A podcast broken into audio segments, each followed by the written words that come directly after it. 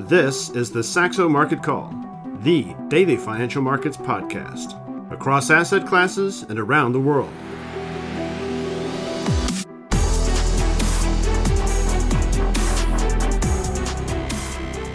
Hello and welcome to the Saxo Market Call. It's Tuesday, 22nd of August, 2023.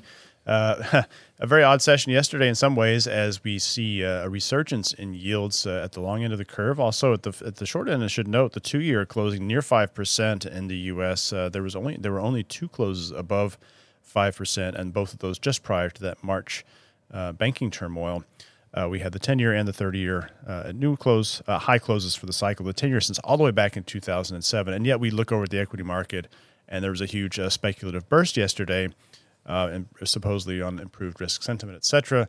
Looks a little bit to me like maybe some shenanigans ahead of some very key earnings reports, especially uh, NVIDIA reporting tomorrow after the close. So we saw both NVIDIA and what we call the, the speculative cluster around uh, some of this AI, these AI linked names, also Tesla, but even the broader market was, was higher yesterday.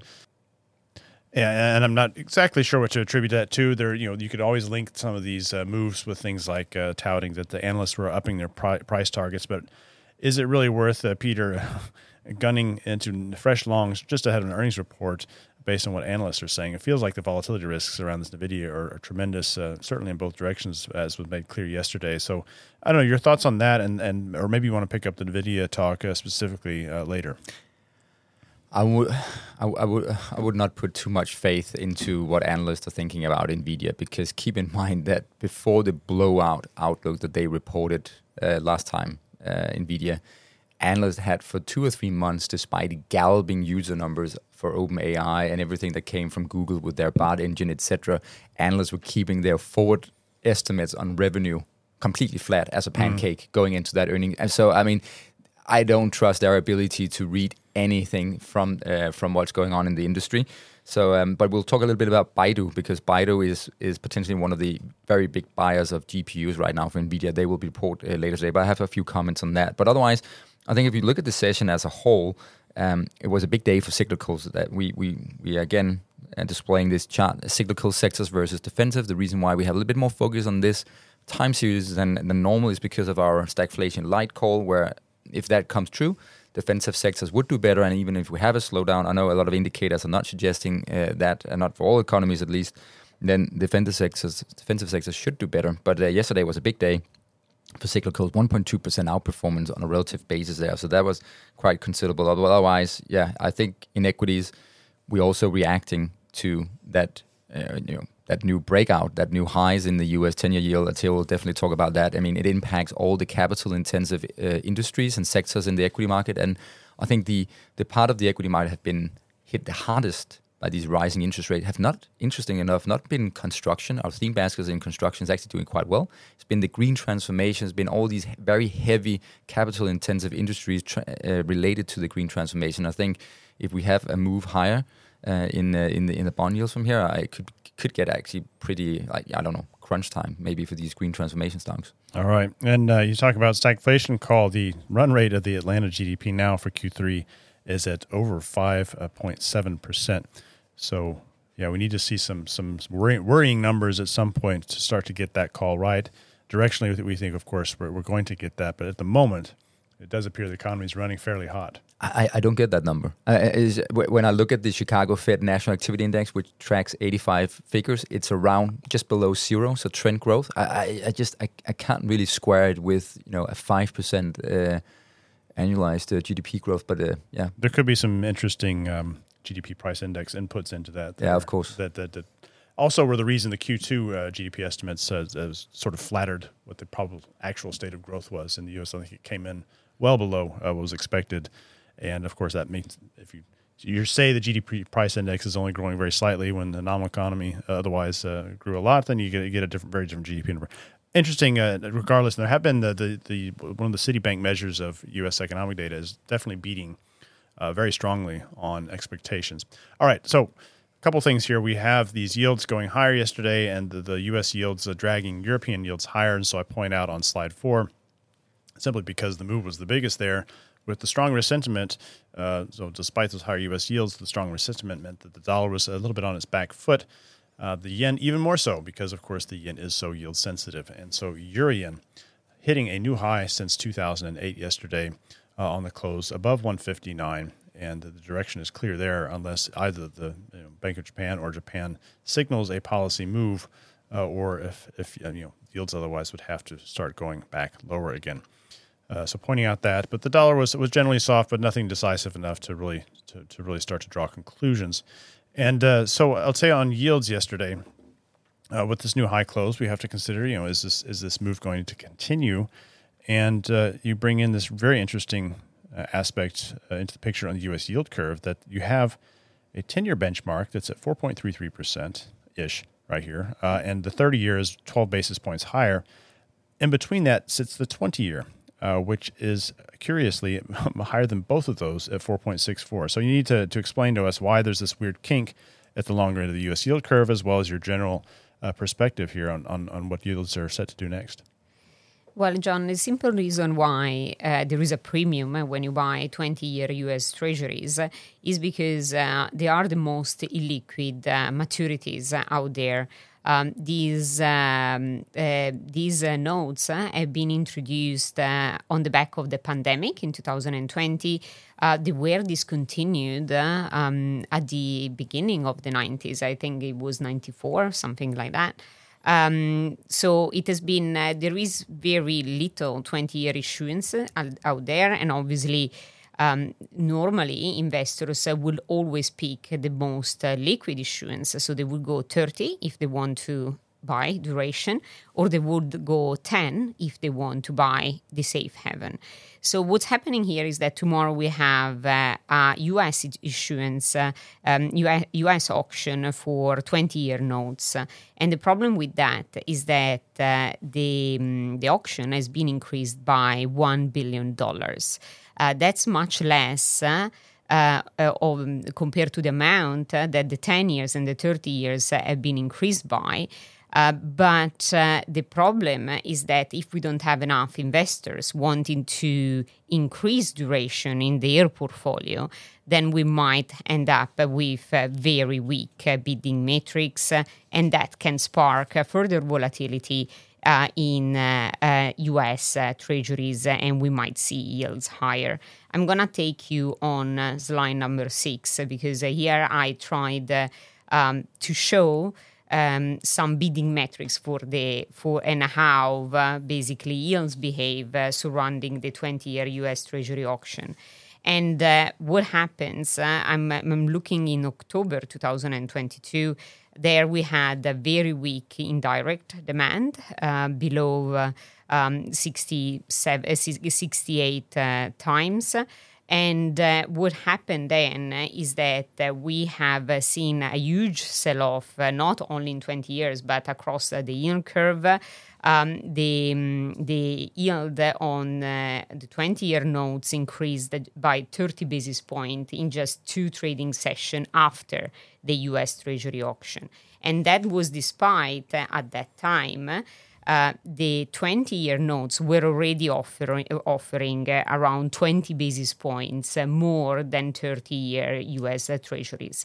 So now that the size of this auction has been increased, uh, we might get uh, some of that unless uh, investors are speculating that Powell will come dovish at the Jackson Hole and then they will add the duration and try to position for lower rates coming in the future. Yeah, you bring in two key points there. That the timing of the auction is a bit awkward as well, ahead of Jackson Hole on Friday. And you know what is what is what is Jackson Hole set to deliver? It was the, the article over the weekend from uh, so-called Fed whisperer, the Wall Street Journal's uh, Nick Timiraos. Uh, was it some kind of indication on what the Fed is set to deliver? The speculation in his article was that the uh, we should get used to a higher uh, sort of longer-term rate on average from the Fed the era of low rates may be over due to high productivity and higher deficits. I suspect the latter is, is far more important than the former, unless AI really is set to, deliver some profound gains uh, in coming years. Uh, so, with that higher neutral rate, is, are we set for a Jackson Hole that sort of cues up a September FOMC that sees the Fed actually not indicating any sort of urgency around uh, further rate hikes here in the near term, but that it sees that the longer term uh, rate is higher. And if we look back at the June uh, dot plot, we see, we see this sort of 2.5 percent area median for the uh, long-term dot plot assumption of the uh, where the Fed the projection of the Fed funds rate could that be raised to three percent or, or, higher? That would be a very significant, I think, um, message to the market, even if if Powell is fairly mum on on any further plans to hike in the near term. So, uh, of course, there's two way risk, but that article would tend to, to suggest that they are set for some sort of reassessment of the longer term policy rate. And one of the, the tweets he, he mentions just uh, you know just the facts, ma'am, if you will, uh, from from what he's saying. He says, look, it's it's worth noting on that projection of the longer run interest rate that in June, seven of 17 officials were above the median rate and three were below it, uh, whereas a year earlier, eight were below the median and two were above. So seven officials above the median for the longer term rate. It's, it's quite interesting uh, to consider there, and it will be critical. Uh, I guess you would agree. I'll tell you this uh, this Jackson Hole conference, at least potentially. Absolutely, John. But I think that uh, if we look uh, uh, at 10 year US Treasury yields, for example, by their face value right now, they are quite compelling. If you enter uh, if you buy them with a yield of 4.3% and you hold them until the, the end of 2024, and by then yields rise to 5%, you wouldn't make any loss. Um, you will go flat. A, a real loss because of inflation, but no no nominal, yeah, no exactly. nominal loss on your on your trade there. But then, if uh, yields drop to 3.5%, because maybe there is an upcoming recession or there is volatility in the stock market, then you will earn, you, you will gain 13%. Um, so right now, the risk reward uh, trade off that uh, U.S. Treasuries uh, provide to portfolios it's quite good, and we cannot exclude that demand. Uh, you know, will come as yields will rise. Key perspective there. Really key to understand the the return dynamics uh, with these very different yield levels than we were at uh, when when ten years were were yielding uh, well sub two percent. So uh, great perspective. All right, Peter, we have Nvidia coming up. You have this this interesting angle of, of watching what uh, maybe a Chinese name is saying in terms of their purchasing ahead of that. Any any further thoughts on Nvidia and your other stocks to watch today, which you have there on slide seven? No, not that. You know, you and I were talking about different scenarios for Nvidia. And we are looking at you know um, different option strategies that you could sell. You could sell a, a call options with a, a, strike just above the uh, the all time high there, and then you could use those. Uh, you could use that premium to to fund a, a put. Um, and, and, then playing on a, on a negative surprise that was is one option to uh, one way to express uh, a view on Nvidia, and then the pricing of those options is very slightly different today than it was yesterday. My goodness. exactly. After a forty dollar move or whatever it was. Yeah, we came in at almost up nine percent. It's banging very close to the highs uh, there for, for Nvidia, and yeah. it it comes as analysts keep raising their their revenue forecast and price targets going into this earnings release, and it it is a very important, I think, uh, event for the te- for the overall technology sector um, in the in the US. We will obviously be watching that and. And before I talk about Baidu, because I think Baidu, Baidu uh, is um, it's a Chinese technology company. It's the equivalent of of, uh, of Google in the in the US. Um, we have to talk about BHP Group. BHP Group, obviously being one of the largest mining companies in the world, they reported slightly less than expected net uh, net income for the fiscal year that ended in June.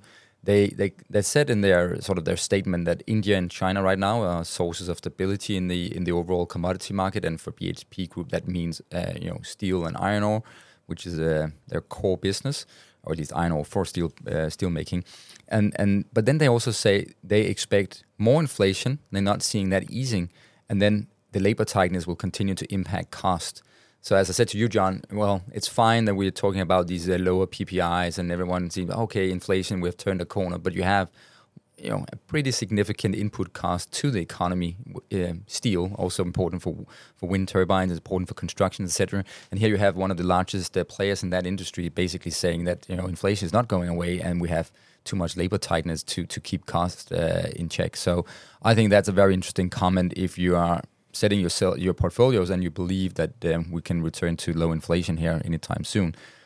Talking about earnings and the earnings watch, it's on slide eight in today's slide deck. Um, I've put in I've put in the Baidu's quarterly earnings um, earning figures and the, those estimates from on the Bloomberg terminal there. And um, yeah, so the for the quarter that ended in June, uh, the market or analysts are expecting 12% uh, growth in the on the top line, but I'll be looking into the cash flow stat- statements because the cash flow statement will show what has been uh, spent on capital expenditures, and um, and when, when then we can compare that to previous quarters, and then we can infer hopefully a little bit what is has been the marginal shift in in capex over that quarter that is going to be so important and which will overlap with two, with two months with Nvidia's um, and hopefully based on that I can and can write a, a preview um, uh, leading into Nvidia. I think yeah uh, I, am really I, I know it's it's a very single specific event in equities, and does, this doesn't really mean uh, a lot for uh, in the overall macro picture. But it, it means a lot for a lot of speculative activity out there. So and, exactly. and, and general market psychology and our Saxo yeah. clients. I mean, it's the it's the second most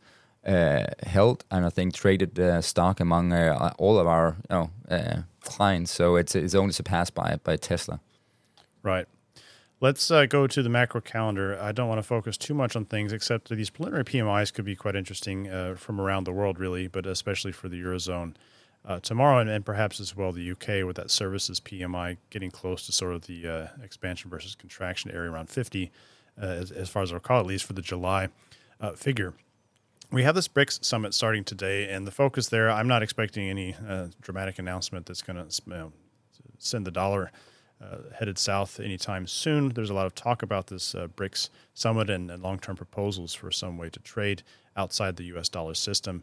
But it could just be interesting as a, as a measure of what kind of solidarity is developing among the BRICS and, and to, to the degree to which they're able to expand the role uh, of countries, uh, the number of countries that are joining this organization. There are quite a few in attendance there. So be watching for headlines around that. But it really is about this Jackson Hole conference on Friday and what the Fed is set to deliver. That is the number one thing we should be focusing on and what it brings uh, in the wake of it. So uh, just have that on your on your radar. And then in terms of market volatility, of course, the uh, NVIDIA results uh, after the close on Wednesday uh, could shake up markets uh, certainly in the near term. So w- with that said, stay safe out there, and we'll be back tomorrow with the next Saxo Market Call. Thanks for listening. This has been the Saxo Market Call.